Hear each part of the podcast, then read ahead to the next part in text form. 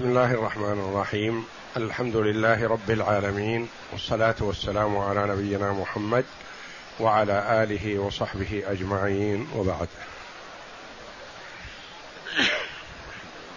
أعوذ بالله من الشيطان الرجيم. بسم الله الرحمن الرحيم.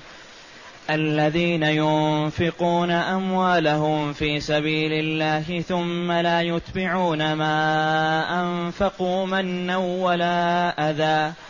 لهم أجرهم عند ربهم ولا خوف عليهم ولا هم يحزنون. قول معروف ومغفرة خير من صدقة يتبعها أذى. والله غني حليم. حسبك.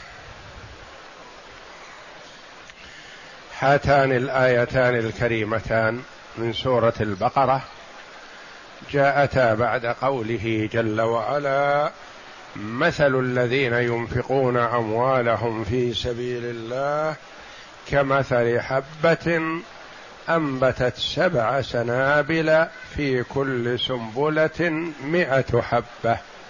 والله يضاعف لمن يشاء والله واسع عليم.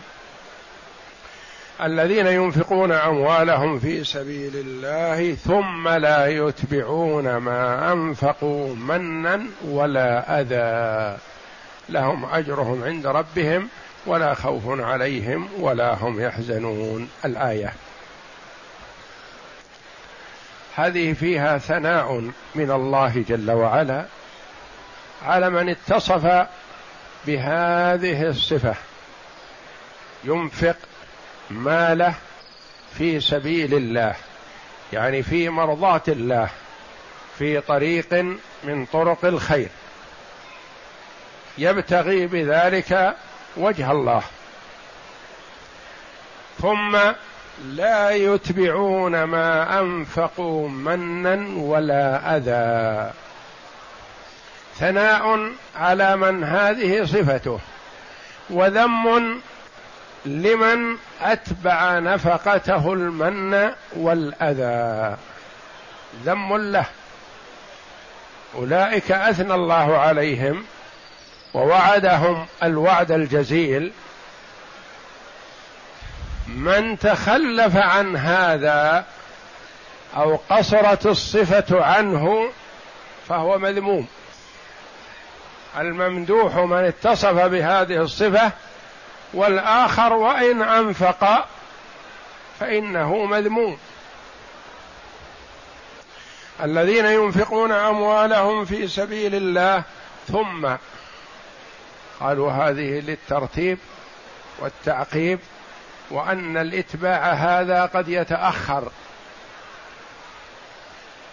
أو أنه منحط في الرتبة عمن أنفق ابتغاء مرضات الله إما أنه متأخر في الزمن يعني لو حصل المن بعد فترة فإنه مبطل للصدقة. أو أن من أنفق منزلته عالية ومن أتبع نفقته هذا هذه الصفة هاتين الصفتين يكون منحط عن الأول انحطاطا بعيدا. ثم لا يتبعون ما أنفقوا منا ولا أذى. يحذر المنفق هاتين الصفتين. والشيطان اللعين يحرص على إحباط عمل بني آدم. ولا يدخر وسعا في تثبيطه عن الإنفاق في سبيل الله. فإذا أنفق وتغلب عليه حاول معه أن يحبط عمله. فيكون حقه الخسارة فقط.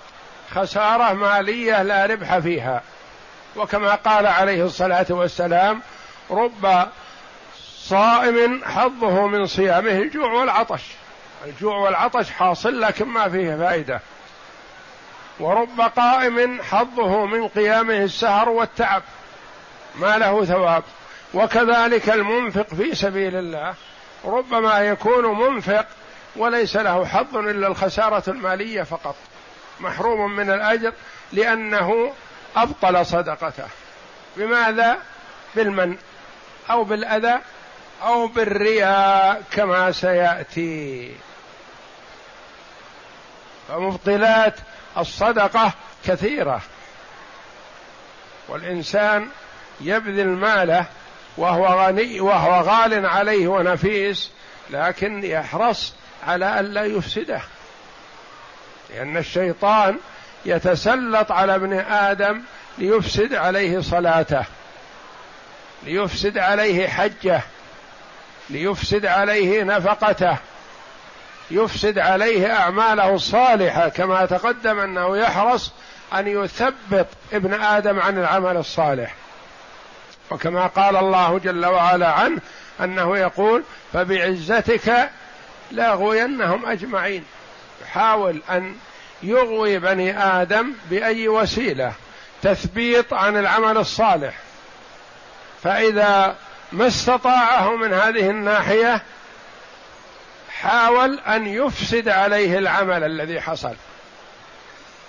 العمل حصل لكن يحاول أن يفسد. ثم الإفساد هذا قد يكون فيما بعد. ليس موالي للصدقة. قد يعطي الصدقة مثلا لوجه الله جل وعلا ثم يتسلط عليه الشيطان حتى يغير نيته. وهذه والحمد لله وإن كانت لا تحبط العمل بالكلية لكنها تقلله. لأنه فرق بين أن يكون العمل لوجه الله ويستمر على ذلك أو يكون لوجه الله ثم يدخله شيء. فيما بعد. أو يكون العمل أصلا لغير وجه الله. الأول نافع نفعا عظيما إذا كان لوجه الله واستمر على ذلك. الثاني لوجه الله ثم دخله ما دخله. هذا ينقصه ولا يحبطه إن شاء الله كما قرر كثير من العلماء. الثالث أن يكون أصل العمل لغير وجه الله هذا لا فائدة فيه والعياذ بالله. وإن كان أموالا طائلة. ثم لا يتبعون ما أنفقوا منا ولا أذى. صفتان. من أو أذى. المن يمن عليه به. اعطيتك وأعطيتك. والأذى يؤذيه بشيء ما إما بالتردد وإما بذكره عند الآخرين أتاني فلان وأعطيته كذا وكذا أو أتاني فلان في أزمة مالية وحاجة ماسة فأسعفته هذا يؤذيه. ما فيه من لكن أذى. فالنوعان مذمومان. المن عليه وأذيته وإن لم يعلم بهذا. لأنه أحيانا تؤذيه وإن لم يعلم. لكن لو علم لتأذى فيكون مؤثر هذا على العمل. لأنه لو علم أنك أخبرت عنه فلان وفلان وفلان تأذى وتأثر. ما يحب هذا. ما يحب أن يكون. والسلف رحمة الله عليهم أحد السلف رحمة الله عليه يقول لولده إذا تصدقت يا ولدي على شخص ما ورأيته ما يستحسن أن تسلم عليه يتأثر من السلام عليه فلا تسلم عليه. لأنه ربما يكون سلامك عليه يعني اذكر أنني أعطيتك أنني نفعتك بكذا. فأنت كأنك ما عملت شيء. انسى انسى ما أعطيته. السلام الذي هو سنة لا تسلم عليه لأنه ربما يكون فيه شيء يقع في نفسه. إنك ما سلمت عليه إلا لتذكره تلك العطية فلا تسلم عليه. إذا أعطيت شخصا ورأيت أنه يؤثر عليه سلامك عليه فلا تسلم عليه. وحسب نيتك. يكتب لك السلام وتعطى أجره. ما دام تركته لأجل ألا تؤذي أخاك المسلم بقول أو فعل. ثم لا يتبعون ما أنفقوا ما أعطوا منا ولا أذى. يعني كلا النوعين مذموم. والمن يؤذي والأذى قد لا يكون فيه من لكن فيه أذى. وعرفنا المن أنه يقول مثلا إني أعطيتك وأكثرت وأعطيتك كذا وتذكر حينما جئتني وأنت في أزمة أعطيتك كذا. إلى آخره وأنا أعطيك أكثر مما أعطي غيرك ونحو ذلك. هذا نوع من أنواع المن والأذى سواء كان بالتوبيخ له والكلام السيء أو بذكره عند الآخرين ونحو ذلك. لهم أجرهم عند ربهم. لهم أجرهم. الأجر عند الله جل وعلا. عند هذا يراد به والله أعلم. عنده جل وعلا في الدار الآخرة.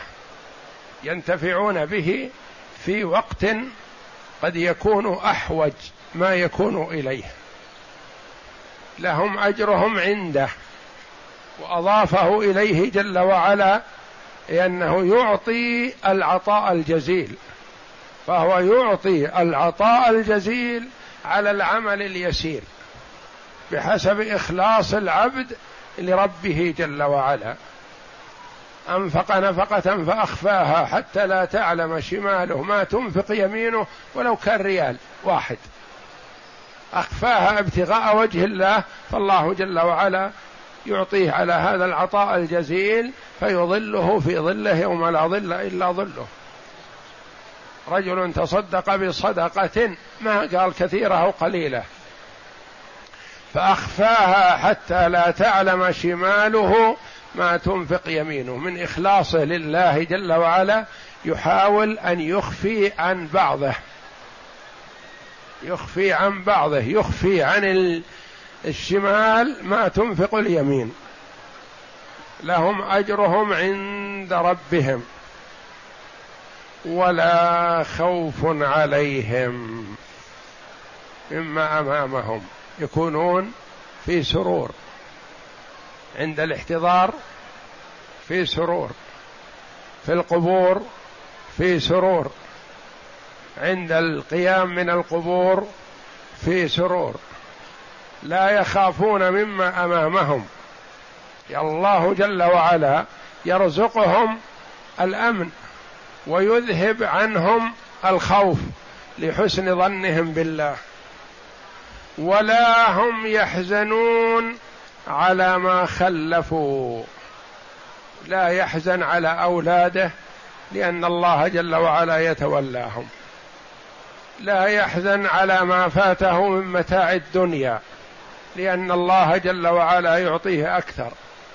لا يحزن على ما ترك من بيت ومتاع لا يحزن على ما ترك من طعام وشراب ومتعة من متع الدنيا.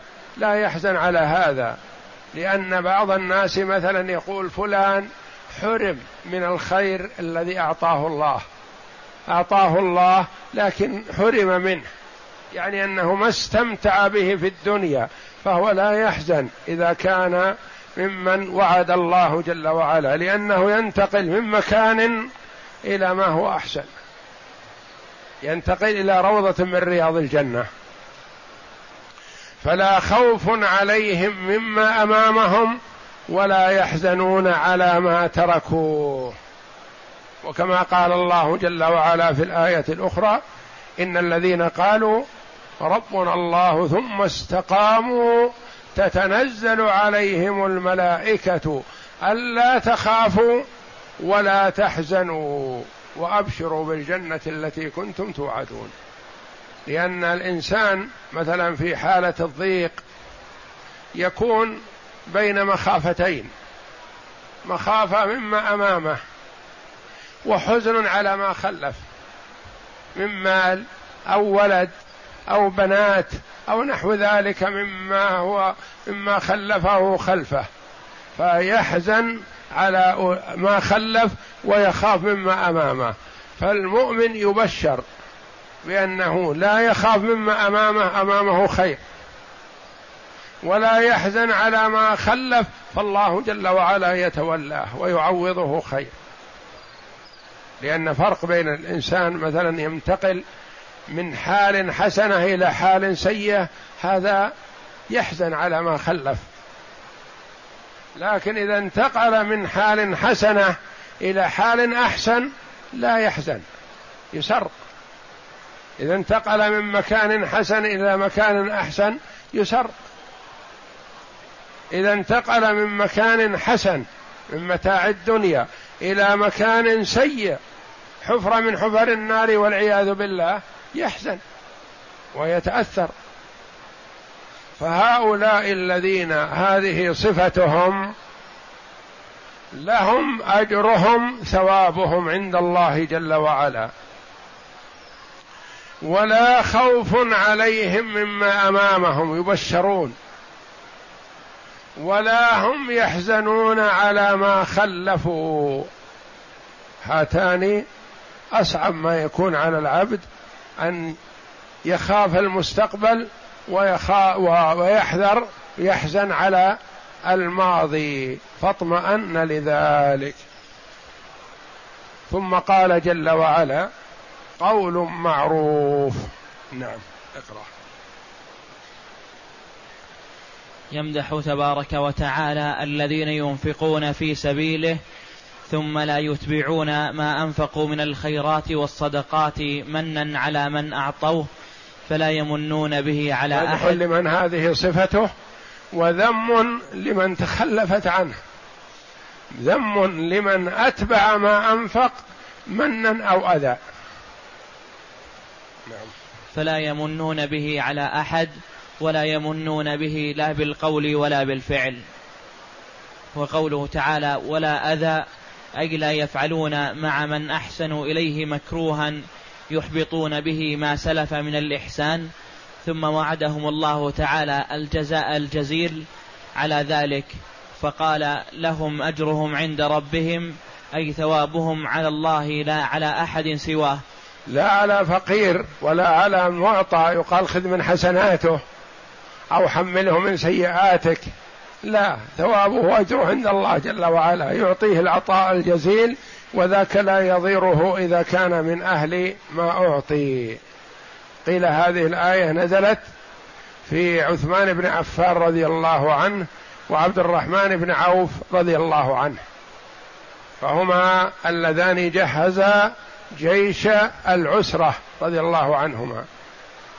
عثمان بن عفان رضي الله عنه جهز مئة ألف بعير بما تحتاج إليه وأعطى النبي صلى الله عليه وسلم ألف دينار ينفقها في هذه الغزوة.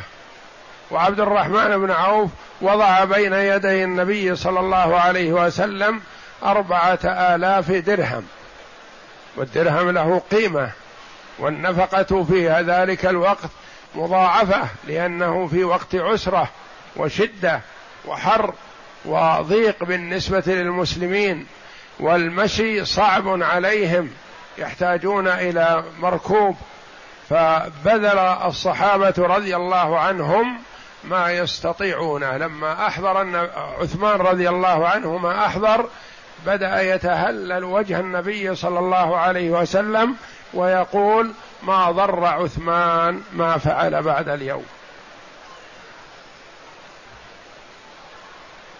وعبد الرحمن بن عوف رضي الله عنه لما رأى النبي صلى الله عليه وسلم يحث على الصدقة أتى بشطر ماله.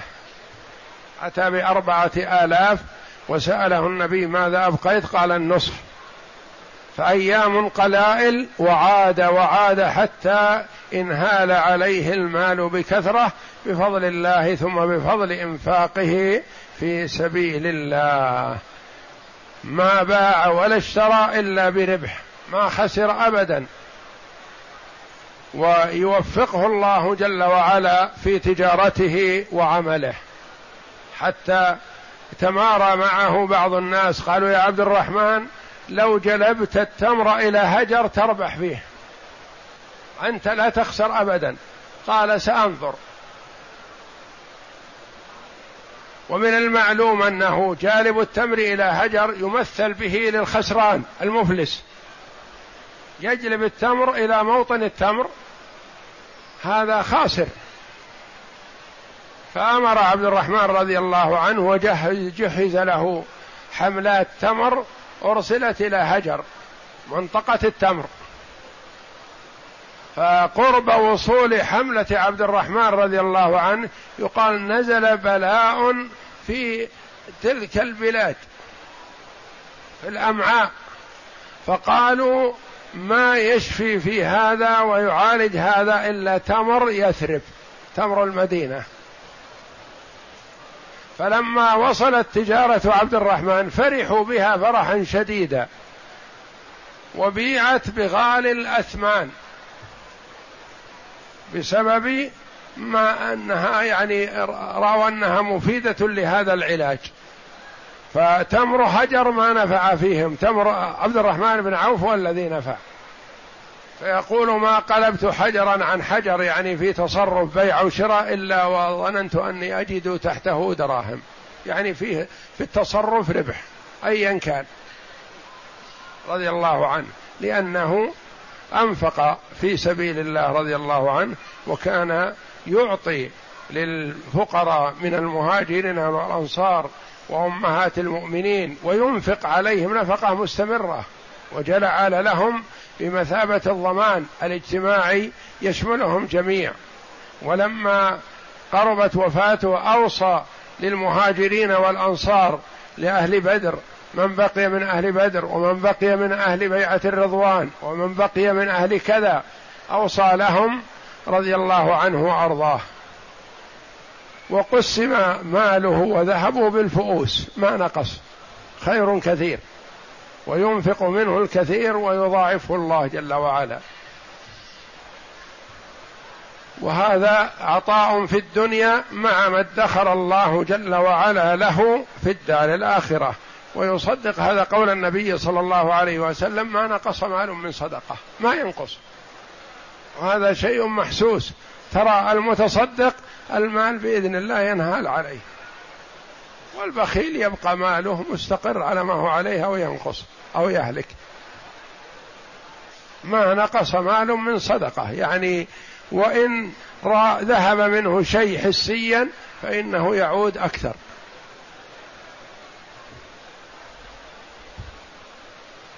نعم ولا خوف عليهم أي فيما يستقبلونه من أهوال يوم القيامة ولا هم يحزنون أي على ما خلفوه من الأولاد ولا ما فاتهم من الحياة الدنيا لا يأسفون عليها لأنهم قد صاروا إلى ما هو خير لهم من ذلك. يعني ما حصل عليه من متاع الدنيا بعض الناس يظن أنه حرم منه مثلا إذا كان له مسكن مريح كان له مركوب مريح كان له متعة من متاع الدنيا موائد أكل ونحو ذلك ما يحزن عليه لأنه ينتقل إلى ما هو خير نعم. قول معروف ومغفرة خير من صدقة يتبعها أذى قول معروف خير من صدقة يتبعها اذى قول معروف. الكلام الطيب الرد الجميل الاعتذار الحسن خير من صدقة يعطيها للفقير يمن بها عليه. إذا قال ما بيدي شيء. ما معي شيء. اعذرني يا أخي. إن شاء الله ألتقي بك مرة أخرى. ونحو ذلك. أحسن من كونه يعطيه شيء يمن عليه به. أو يزعجه. أو يتكلم عليه. أو يسبه. أو نحو ذلك. يعطيه ويسبه. ما في فائدة قول معروف. المعروف الكلام الحسن. يعني لعل الله يرزقك إن شاء الله. الله يوسع عليك. الله يجبرك إن شاء الله. ما معي شيء يا أخي الآن. اعذرني. ونحو ذلك. ومغفرة. تجاوز عن تعدي. قد يتعدى الفقير مثلا بالإلحاح فلا تعاقبه لإلحاحه وإنما تغفر له تسامحه. فهاتان الخصلتان القول المعروف والمغفرة التجاوز خير لك وللفقير من صدقة يتبعها أذى.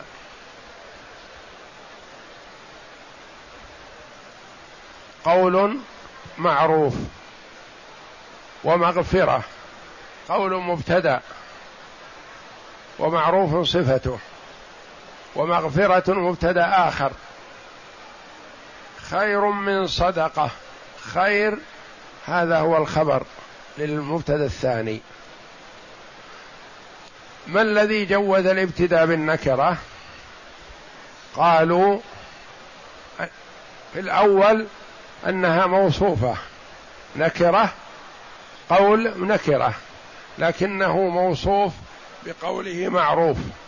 فجوز الابتداء بالنكرة كونه موصوف. وجوز الابتداء بالنكرة الأخرى ومغفرة هذه غير موصوفة ما وصفت. ومغفرة لكونها معطوفة على ما يسوغ الابتداء به للصفة. ومغفرة خير من صدقة. هذا خبر للمبتدأ الثاني ودل على خبر المبتدأ الأول. قول معروف خير من صدقة يتبعها أذى ومغفرة خير من صدقة يتبعها أذى.